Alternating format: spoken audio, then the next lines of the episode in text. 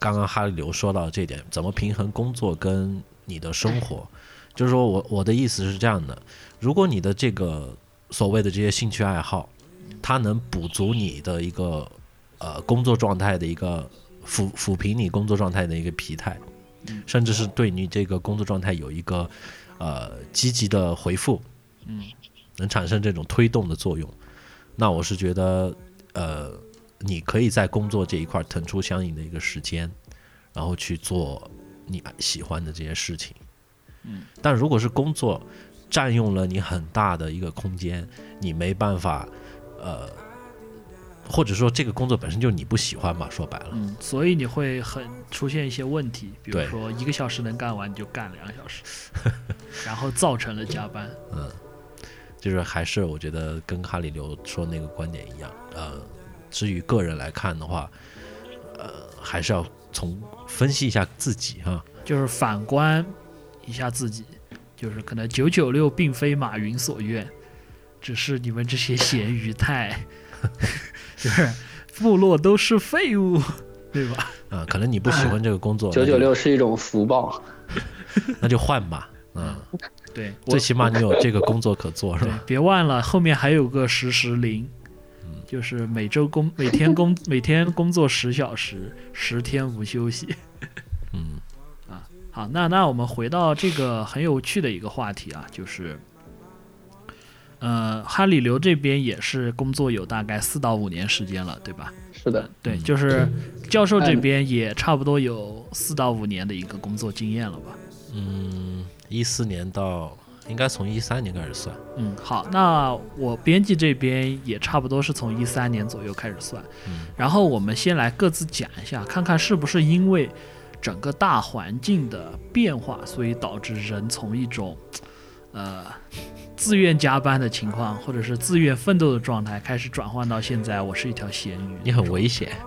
啊，我们可以聊一下自己的感受嘛，就是哈里流这边是在同一家单位吧，或者同一家公司，我们这么说吧，你的一个感受是什么样？嗯，啊，首先你要问我这个感受，我其实第一感受就是想问一下自己当时的选择对不对了。就是开始反思了，还是？对，就会反思，因为因为像阿里这家公司，它是一个，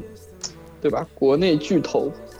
然后是一个非常优秀的一家公司，也是一个非常好的平台。嗯但是每但是每个人在里面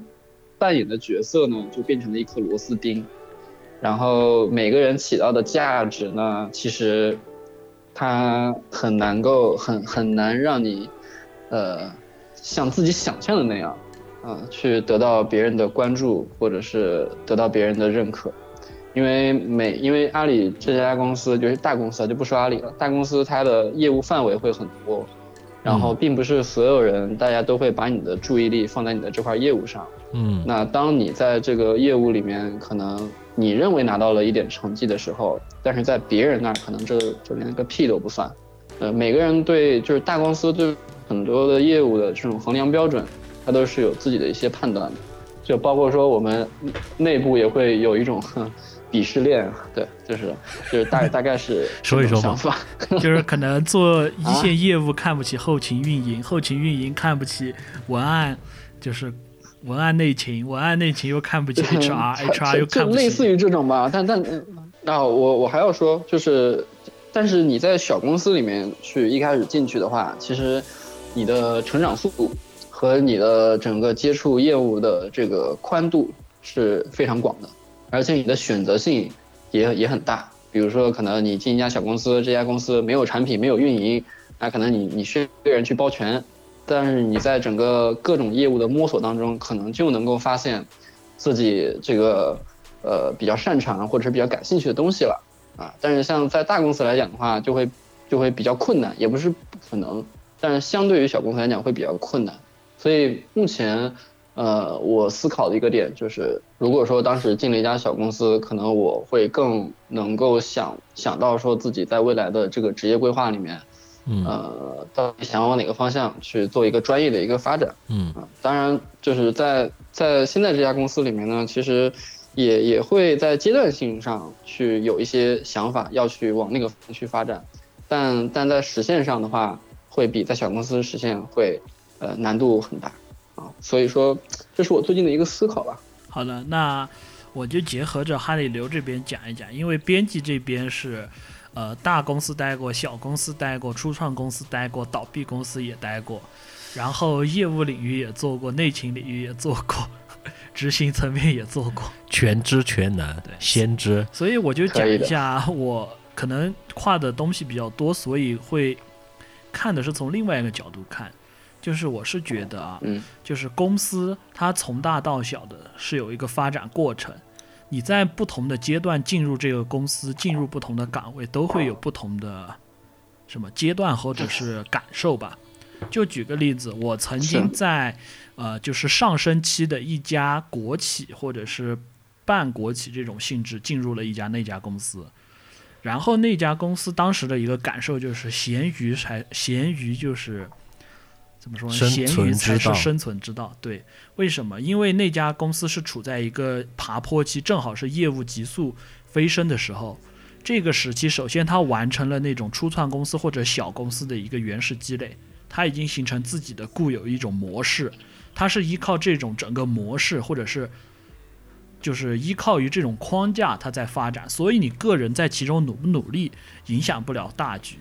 而且如果那那个时候我是嗯做业务，那个时候的业务，因为它是整个处在上升期，品牌知名度也好，产品的受众也好，都是一个自然增长的一个快速增长的这样一个过程。所以这个过程可能，呃，你可以去努力，但是你会发现你的努力斗不过红利，就是历史的车轮滚滚向前，当洪水决堤的时候，你蚂蚁是拦不住的。同样，这句话，这这个思想反过来放到一个公司的上升期上来说，你做一个业务，你那个时候你干与不干其实没有什么区别，因为那个时候是客户找你，而不是你找客户，你永远是被动推着前进。所以，即便你付出努力，可能你的增长是百分之一百二十，但是你不努力，你的增长是百分之百。百分之百和百分之一百二十放在面前，其实微乎其微了。就是你会感觉你的努力，其实你不努力也没有什么关系。就是也有努力的人，如果你把持不住内心的话，你可能在这个疯狂，就是有点像了不起的盖茨比，或者是美国那种金融泡沫、日本金融泡沫疯涨的那种癫狂的情绪下，你会觉得世界就是应该这样啊！我原来我已经很努力了呀，就是会有一种被胜利冲昏头脑的感觉。就是那个时候，你努不努力其实没有什么区别。呃，那么再反过来讲，在一个公司衰退期的时候，呃，还是这种大型的公司啊，它在一个衰退期的时候，你会发现，你同样会发现你的努力改变不了什么。就是也许你的努力挽回了这一个月的损失，但是下一个月它还在继续损失。就是因为一家大公司，它并不是靠个人的努力或者是一个局部的成长来支撑，它是靠整个框架。那么当这个框架处在上升期的时候，没有人拦得住；它处在下降期的时候，也没有人挡得住。所以这个时候，还是那句话，你会发现你努不努力跟一条咸鱼没什么区别。所以你还是只能做一个咸鱼。好，那么讲完了大公司这两个阶段之后，我们来讲一讲小公司。呃，就包括哈里流这边是在某里嘛，然后当时不是有是十八罗汉这种一种说法嘛？某阿，啊、某啊，嗯嗯，就是这种嗯，当一个公司在初创的时候，哎，一群人拉入伙。当时我是三号员工，进入了这样一家公司，大家其实那个时候各自怀着美好的愿景，啊，工资低一点就低一点，但是我们是在干自己的事业，对吧？然后在那家公司奋斗，然后听着老板的干这样干那样，但是时间大概也就维持到一年，可能好一点初创公司会延长到两年到三年，甚至有短的三个月。然后就会发现，哎，我们面对一个瓶颈，我们该怎么做，对吧？然后大家初创团队就会发现各种各样自己的不足也好，或者是对整个事情的呃想法和最初的梦想有太多出入也好，然后各种各样的问题就会出现。这个时候，我觉得就是个人在其中的努力，会呈现出一种呃不被认可或者是迷茫的状态，因为大家都不知道方向是什么。所以努力的方向可能千千差万别，当然，有的努力可能未来会造就成就，但是现在看不出来，那可能做努力做这件事的人会很失落。那么也有一些是努力了，哎，马上能看到收效，但是反而会把整个公司、整个机构带的越来越歪。嗯大家久而久之也会觉得，哎，不行，好像我们做错了，但是我们确实有在盈利，然后又搞不清楚问题。嗯那么还有一些就是，可能就是哎做了，然后现在也回本了，但是你感觉这个东西好像长久不下去，又会有这样的疑虑。所以我觉得，对于这样一个初创型公司，在这个完成原始框架积累的这个阶段的时候，介入时期其实是对，就介入的一个时期。一个人的努力就没有根本没有办法评价你努力是好是坏，或者是是对是错。那么，同样在一个初创型公司快不行的这个阶段，我觉得啊，就不管你努不努力都不行。就是你的观点就是这样。对，因为大公司、小公司不同的阶段我都栽过，就是有一些小公司在了末期阶段，你会觉得大家都是咸鱼，嗯甚至老板自己都很咸鱼，就是工资也低，大家气氛也弱，那就死了嘛。可能你很想努力，但是你会发现你根本没办法努力。嗯，而初创公司的前期就是大家可能都很努力，但是都好像并没有什么效果，嗯就会有一种历史车轮滚滚向前，个人无法左右的这样一种感觉。无力感。对，好，所以就是刚刚嗯教授说的这个，你介入的时期不同，还有你这个公司所处的时期不同，甚至公司的规模不同，你可能都会面临在嗯努力这件事情上都会面临千差万别的区别，但是在咸鱼这件事情上，你们好像并没有什么区别，嗯，对吧？嗯所以怎么去做一条好的咸鱼？对盐巴放多少事？事件的真谛就是，不管你在哪家公司做一条咸鱼，永远是不会有问题的。嗯，那么唯一的区别就在于你这条咸鱼是在大海里还是河沟里。嗯，或者是你是一个什啊，么品种的咸鱼？对 我觉我觉得我们传达的这个 思想不太正确啊。对，好，那教授这边来拨乱反正一下，看有没有这个能耐。拨乱反正。你刚刚问的问题其实是整个环境对于一个个体的一个影响，你问的问题是这个。对，所以我我来我我是想用这个说明，环境才是绝对的，你个体的影响其实无所谓的。嗯 好，那呃，我先这么说，就是我们看一看从开放到现在嗯，整个体制的一个转变。好，呃，我们可以看看之前的一些工作状态吧，就是大家都都都其实是在一个这种编辑所说的一个框架下面来运行。那这个时候一样的，啊、我们怎么做一个，或者是说你的个人个人的一个目标，或者你个人的一个奋斗的方向，其实是不重要的，因为重要的就是那个集体。所以这个时候，个人英雄主义或者你想做的事情不被允许也好，或者怎么样是不重要。好，那到了现在了，呃，某理、某易等等这样的一些大型公司也好，中型公司也好，小型公司，不管做互联网的，不管做实体的，这样的一些私营的一些经济开始开放了以后，那我觉得关键的点就来了，就是这个咸鱼复活了，有理想了。那这个时候就是我们每个人最初始状态都是咸鱼都是咸鱼，哦。那那那些一开始就奋斗的人，其实他们就是活过来的咸鱼。就是已经活过来了，是吗？嗯，好，那这个时候我们这一波活过来的咸鱼，我觉得是没找对坑，就是没找对就是我们。在河流里努力挣扎，对并没有到海里。我是觉得是没有找对这个方向和点。比如说，如果我就是喜欢在呃某里这样的一个体制里面做我想做的事情，达到我的目标，那为何不可呢？我是一条金金色的咸鱼，人人都爱舔我，我做到了我的目标了。就是你，你还是去大企业里面混，就是你的一个人生理想。不是这个，我说的是几种状态之一，这是一种。这种咸鱼，它如果这种选择呢，我希望在这样的一个集体里面发光发热，同时能赚到我的钱，这是一种嘛。另外一种就是说，我要掌控全局，我有我的职业目标和职业理想，我希望做一家什么样的一个公司，达到什么样的一个体量，做到这个行业的第一。这也这也是一种活过来的咸鱼的方式。那那我是不是可以理解，第一种咸鱼就是，呃，我的梦想就是做一颗螺丝钉，嗯，谁来都可以扭我，谁来都可以把我不不不，扭进去。而是说我在这个首先啊，第一波制定这个价值体系的人，他们把这个东西定掉以后，我能在这个当中发挥，我能在这个框架里面发挥，同时我又能做到往上层走，我能指挥下面的咸鱼。啊、就是我更适合做有规则、有迹可循的事情，嗯，而不是那些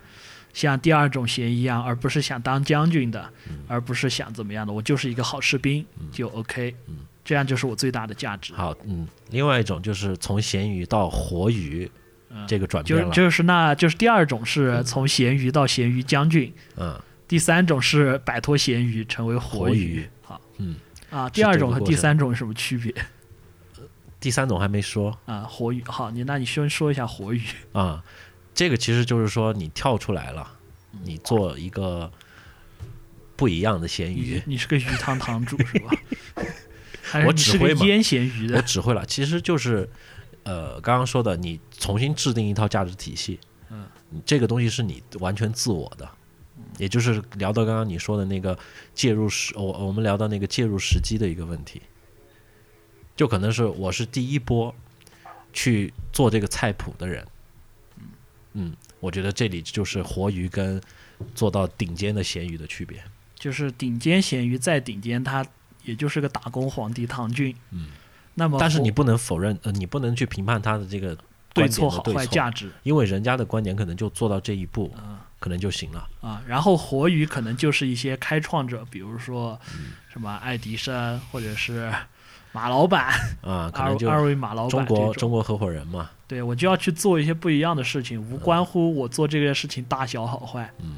有可能我今天只是像煮饭仙人一样煮了一碗很好吃的米饭，对啊，这种也是跳出来。对啊。或者是像搞一个锤子科技，啊，或者是像搞一个知识付费，对这种也算是跳出来了嘛。嗯，他就和那种我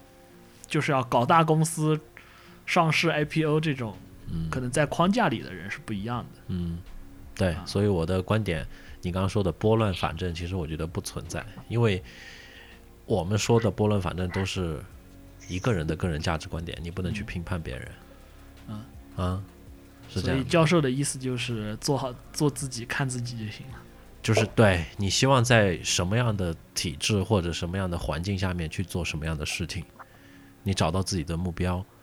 就行了。那那我是不是可以这样理解？就包括之前哈里流这边的一个怎么说一个想法，关于咸鱼与否，或者是怎么样的一个想法，我是不是可以总结成这样？我们每个人首先应该清楚自己想要的是什么，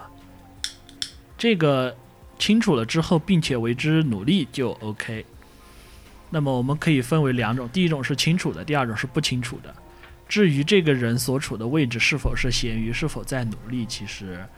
呃并不能去判断，能判断的只只能从他的主观去判断。对，就是我就是一个要把魔兽练到满级的人，同时解决吃饭问题。道理是一个这么一个道理，嗯。但难点就在刚刚说的找目标，嗯。因为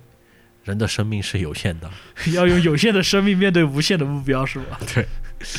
你就很难，因为呃，不管是从你的生活成本，还有各方面来看，都很高，因为你要养活自己，所以你不可能无限次的尝试下去。有的人可能尝试一次就碰到了，有的人可能要尝试一百次，嗯，这就是问题的难点所在。那就是哈哈里流这边怎么看呢？这个难点，还是是对教授的这个观点？我觉得，我觉得就是对于想明白自己想要什么，这点真的太难了。嗯，我觉得，我觉得很多人都都不知道自己想要什么。嗯就像对包括男每个男人都会面对一个问题：我到底爱谁？是吧这？个不一样了，我们我们还是精神层面上，你说的那种属于内心情感上。那如果说你不是个渣男的话，其实你还是会知道说你到底对哪个妹子真的想跟她结婚，对哪个妹子你只想跟她谈恋爱。是，好，都是过来人、啊。但是，啊，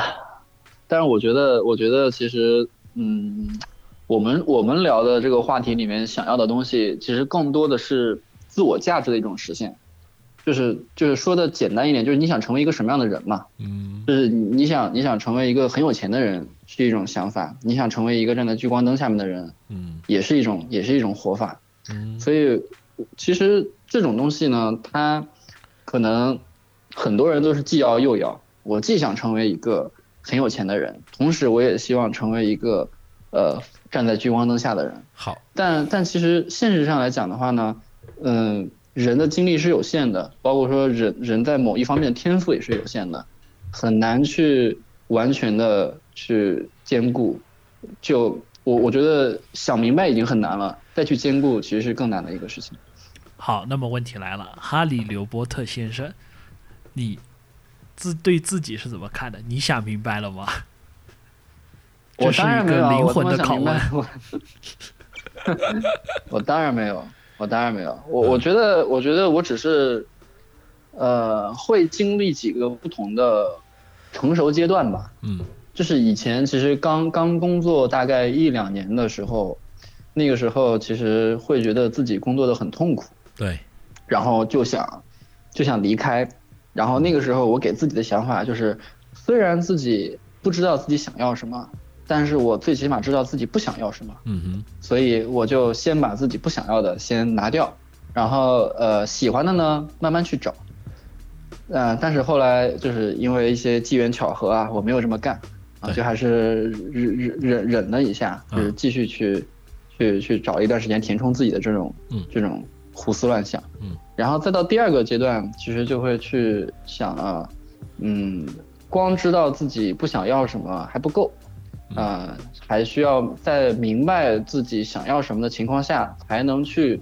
舍弃，呃，自己不想要的。啊就那时候对不想要的东西，还是保持一种我要舍弃的感觉，啊但同时自己明白了，自己其实应该先想明白想要什么，再去处理自己不想要什么，嗯然后再到第三个阶段，嗯对，再到第三个阶段，其实就是我现在这个阶段，就是我我知道自己不想要什么，但是我会去思考说，到底是自己对于不想要的这个东西呢，呃，怎么处理？就是最简单的一种处理，就是我不要它。那还有一种处理，就是我是不是应该去尝试着去改变它？对，就不管说是改变这件事情，还是改变我自己，嗯其实这都是一种更高层次的一种解决办法。嗯所以我我觉得，我觉得目前我我就处于这三个阶段吧。然后对于自己现在想要什么，我自己真的没有想清楚。嗯我我们拉回来刚刚那个话题聊一聊，就是呃关于压力的这个点。那你觉得这种所谓的一个找寻目标，或者是找自己理想的一个这种过程，是不是呃压力的一个来源？就是说我觉得这个目嗯嗯目目前是我最大的一个压力来源啊。嗯，行，那我们因为因为因为因为像现在我我我知道自己不想要什么，然后又不想轻易的去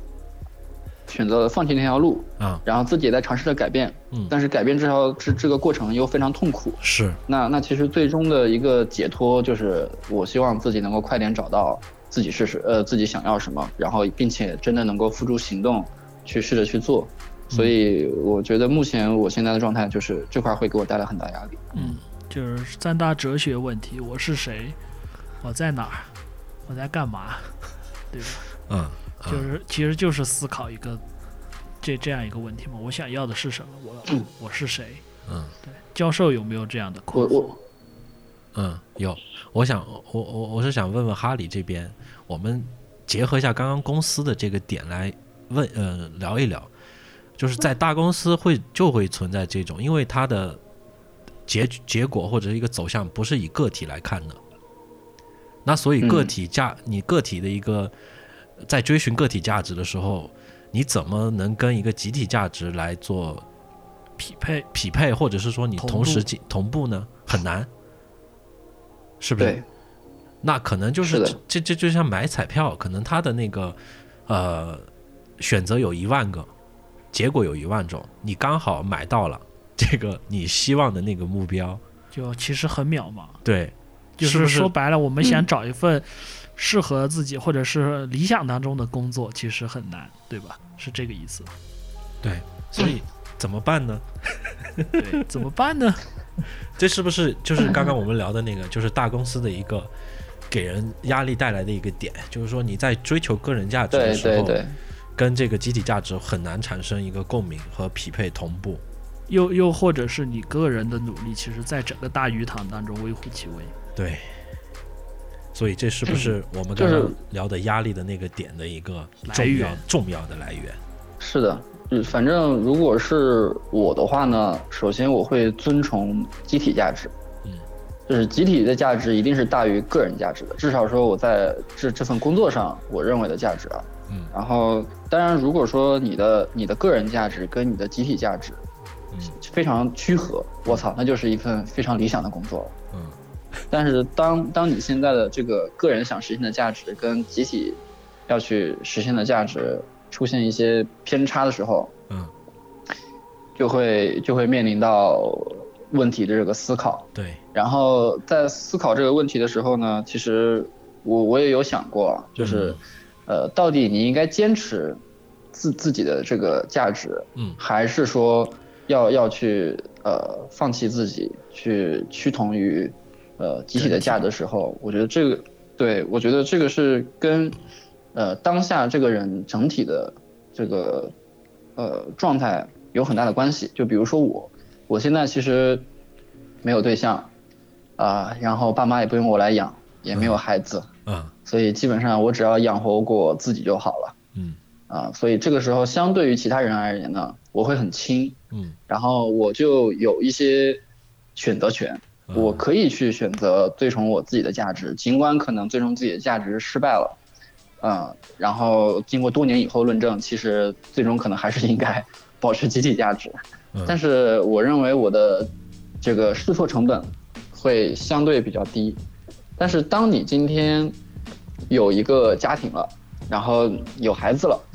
啊、你要去想着下个月的这个钱从哪儿来的时候，可能你就没有办法再去想自己的这个个人价值了，对，就就你必须要迎合迎合这个集体价值，嗯。尽管你很痛苦，但是现实的这种问题摆在你面前，你必须要去解决。哎哎，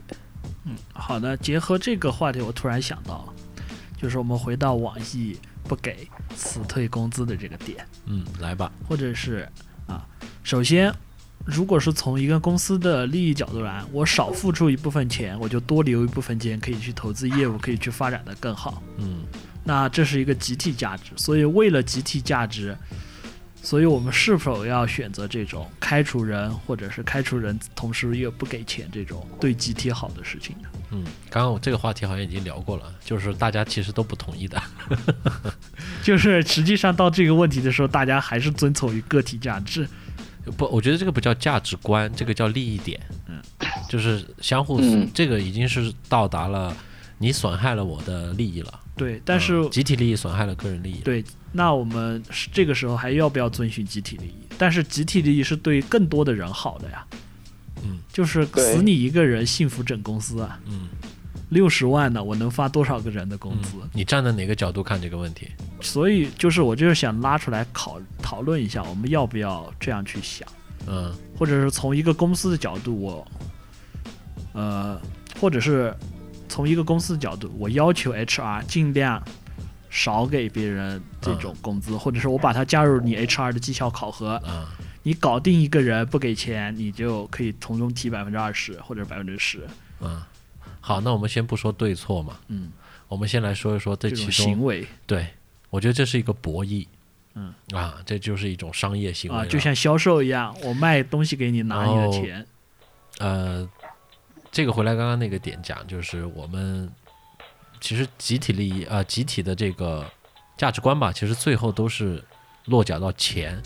嗯。这样的一个点。那如果企业从这个角度上面来思考问题，就是说我为了所有的股东都能获得更高的一个价值、一个利益。啊，有股东的情况下面啊，啊，我们虚拟这样一种情况，啊最终受益体，对，那我们不说道德标准，那你这么去做了，那这个行为就是对这个集体是有意义的。我们从商业道德的讲，这个好，那你又聊，利的，是吧？那你又聊道德了，那就是商业商业的道德。那就是没道德了呀，那就是不对的了呀。不是商业道德，就是要求我们为股东好嘛，对吧？是商业道德，而不是社会道德，也不是个人道德，嗯。是。啊，但是商业道德你也要看啊，什么叫做商业道德？获利是一个诚信也是一个，但是这个走的这个过程当中会影响到，就是说你不诚不信，诚信了。或，者你这些污点，其实会最终导向你不能获利，是不是？这也算是一个违背了诚信道德，也就是违背商业道德的一部分了。对啊，它可能不不能直观的体现，但是它能长期的影响你，嗯是不是？嗯所以从这个角度上来看，嗯其实是有两种可能。对啊。好，那么再从另一个角度，就是个体，嗯，那从个体上来看，你不给我，那还能怎么说呢？你损害了个人利益了，已经。啊，除非但是为了更多人个人的利益啊，那我只能说这个人已经是诚心这个角度了，啊不是就就 三体的诚心，啊，对，圣母嘛，对啊，吧？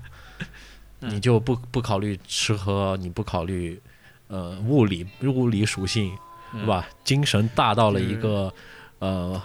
无那个无极的状态，啊，就就是像现在某某些所谓的西方的舆论，就是很圣母嘛，对吧？难民来了，当然要救济啦，你怎么能不救济呢？然后就住到你家里来了。是不是嘛？嗯 对，有这样这种。那哈里刘波特这边呢？你怎么觉得？嗯，我觉得，我觉得就是，呃，就是谈个体的话，其实，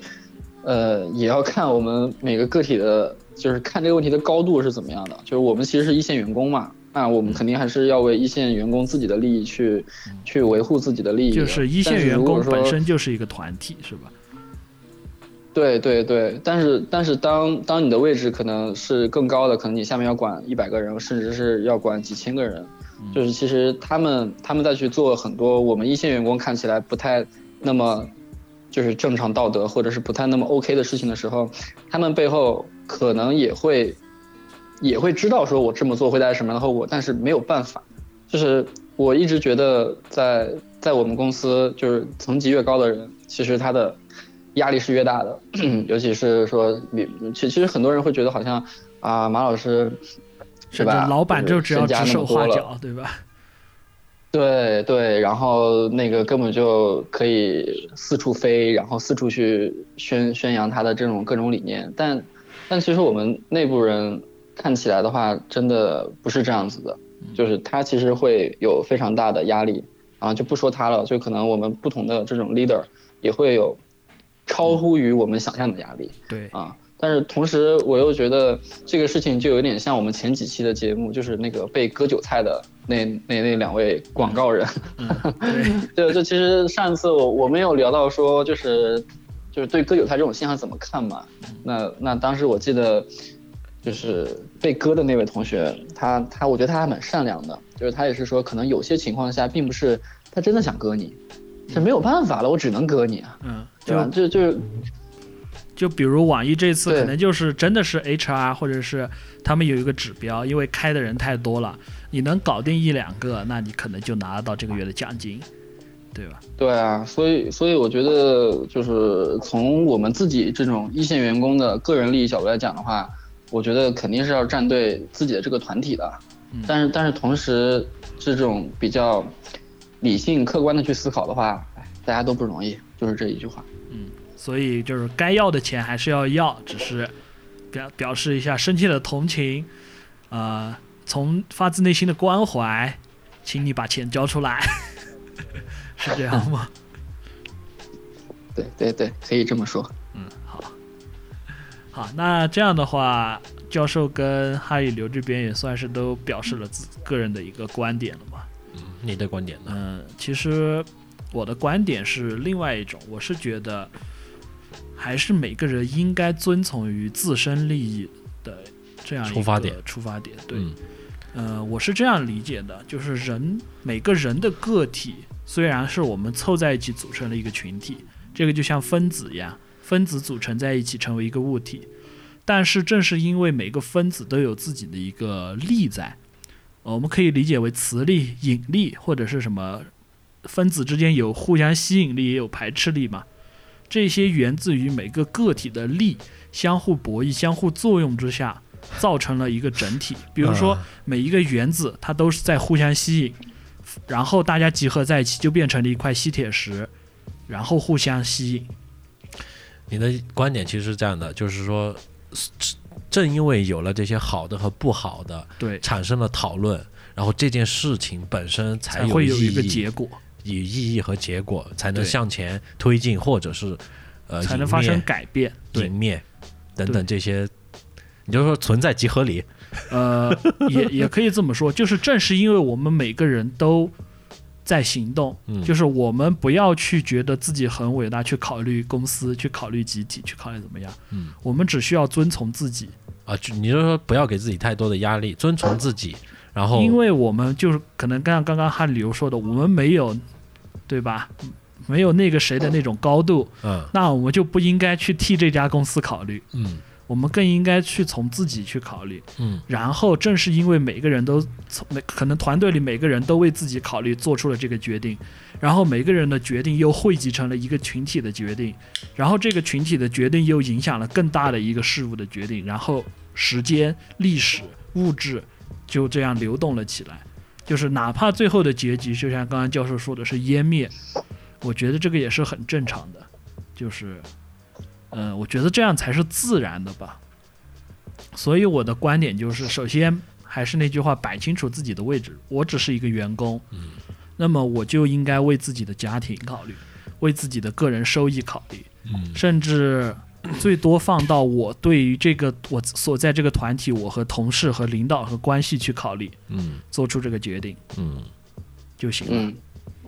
就是考虑到这一步我我不知道你们就行了。对我我我说我不知道你们前段时间有没有看那个《奇葩说》啊，新一季的，就是？有有一期，啊，忘记是第几季了，应该是第五季了吧。嗯，好，然后然后其中李诞他当时有一个有一个辩题，我觉得我还蛮认可他说的那个话的，就是他嗯当时的那那个辩题是，就是有有有一幅蒙娜丽莎的这个画，嗯，然后在火里面，还有一只猫在火里面，就是去到底要去救哪个？对，然后李李诞他给的这个中心思想就是，其实人呢，还是应该要自私一点。嗯啊，就是只有说人自私，这个世界才会其实会正常的去运转，因为只有把自己的这个个人利益最大化，大家才能找到这个趋同点共同的，利益每个人才能会过得更好。嗯对，是的，才能找到共同的利益。然后，并且呢，就是他有提到说，三体所表达的核心观点，又又或者是说，哦这个世界有一种宏观的力，就是每个人每个分子都是在这种立场当中的，就是历史的车轮滚滚向前，我们并改变不了什么，我们每个人都是一颗小分子，哪怕你这个分子跳得再大，你也仅仅是一颗分子，影响不了一个物质，影响不了一个什么，所以就做一条咸鱼嘛。就是编辑这边是虚无 怎么又主义者会变成，做条咸鱼？嗯，因为我是个虚无主义者嘛，就是好吧，哲学问题啊。对，那 多长时间了？呃，差不多了，我们可以收一收话题了。那我们收一收吧，嗯好吧，哈利这边。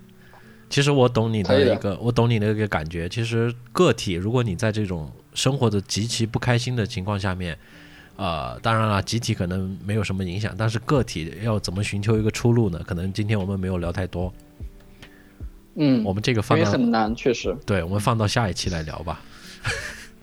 或者或者说可以聊一辈子。对对对，或者是像编辑这边说的，不用想了，做条咸鱼挺好的。对，因为真的就是，可能你努力，你面临着千百种选择，但是你做咸鱼，你不需要去选择，嗯，就就是因仅仅是因为咸鱼这个选择比较明确。就是这种呃消极的处事观，可能从某一个角度上来看，它其实反而更积极，我觉得。对，反而很明确。就是我积极的选择了做咸鱼，因为我想过一切可能，唯一这个可能是确定性的。嗯，呃，就是你你知道他是对的，但是你并不想接受。对，哎，这个就有点像复联四里，面，复联三和复联四里面，奇异博士看到了几千种结局，但是唯独只有一条结局，对吧？就是钢铁侠挂了，然后可能干干定能搞定灭霸，所以他什么都没做，对吧？他就是静静的等着钢铁侠挂了。嗯，哎呀，真真是一部伟大的电影。这样吧，这样吧，我我先我说说句总结的话，我说句总结的话，就是刚刚呃，哈利刘你那边也说了，就是你怎么权衡工作跟生活，只要你把这个东西生活足够让你弥补不快，你的娱乐能足够的弥补你工作的不快，我觉得这个事情就可以解决了。或者是压根儿不要去想，嗯该吃吃，该浪浪。现在有空吗？出来旅游，就这么搞定了。过来云南喝杯酒，嗯哎，中国人真聪哎明，一杯酒下去，什么都解决了。无为而治。哎，所所所以所所所以，我觉得我们下一次可以聊一些就是生活上大家觉得很有意思或者是很温暖的一些具体的事情。我觉得，我觉得如果说今天我我们的一一个一个一个想法，除了说让自己变得更开心，同时能够把这种快乐分享给别人的话，我觉得这是自我价值实现的很好的一个点。是啊那我觉得具体实现这种形形式的东西呢，其实就是我们通过自己很渺小的这种故事也罢，或者是感受也罢，然后把这种感受带给其他人，然后让别人可能没有体验过这种欢乐和感受的人呢，也能够通过我们的讲述，呃，感受到这种快乐和幸福。我觉得那我们就会有个人价值了。嗯，对，这个就是我们做电台的、做这个节目的一个目的。目的和初分衷分，享一下自己的观点，启发一下大家的思路。让我们在面对这些痛苦的时候能有一个出口，嗯，对吧？对，然后同时看到几个很沙雕的主播，很肥胖，嗯，也身身患疾病重疾的几个主播，都都已经活成这样了，还还这么开心。对，吧还能就剩一张嘴了。好的，那。今天的节目也时间到这里也差不多了，该聊的我们已经聊了，之后太形而上的嗯话题我们就收了不，去管它。对，我们下是的期再碰到哈利流的话，我们就聊点具体的，包括嗯像上期聊的酒，聊点快乐的 happy 的事情，嗯，比如聊聊师生。好的，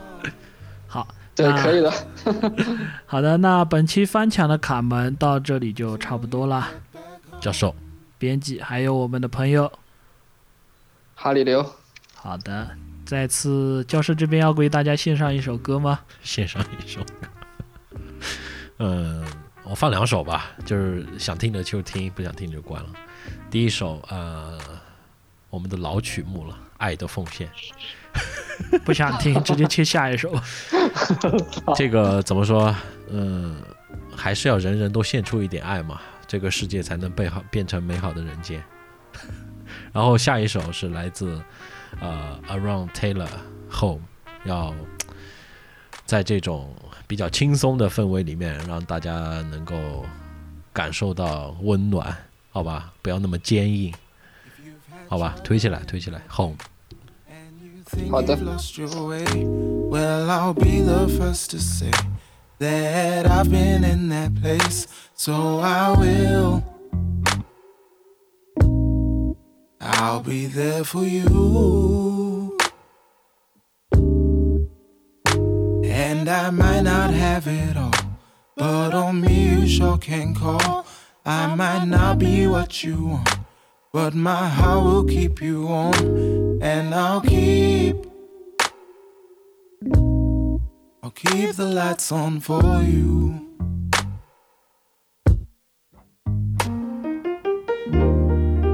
I will keep,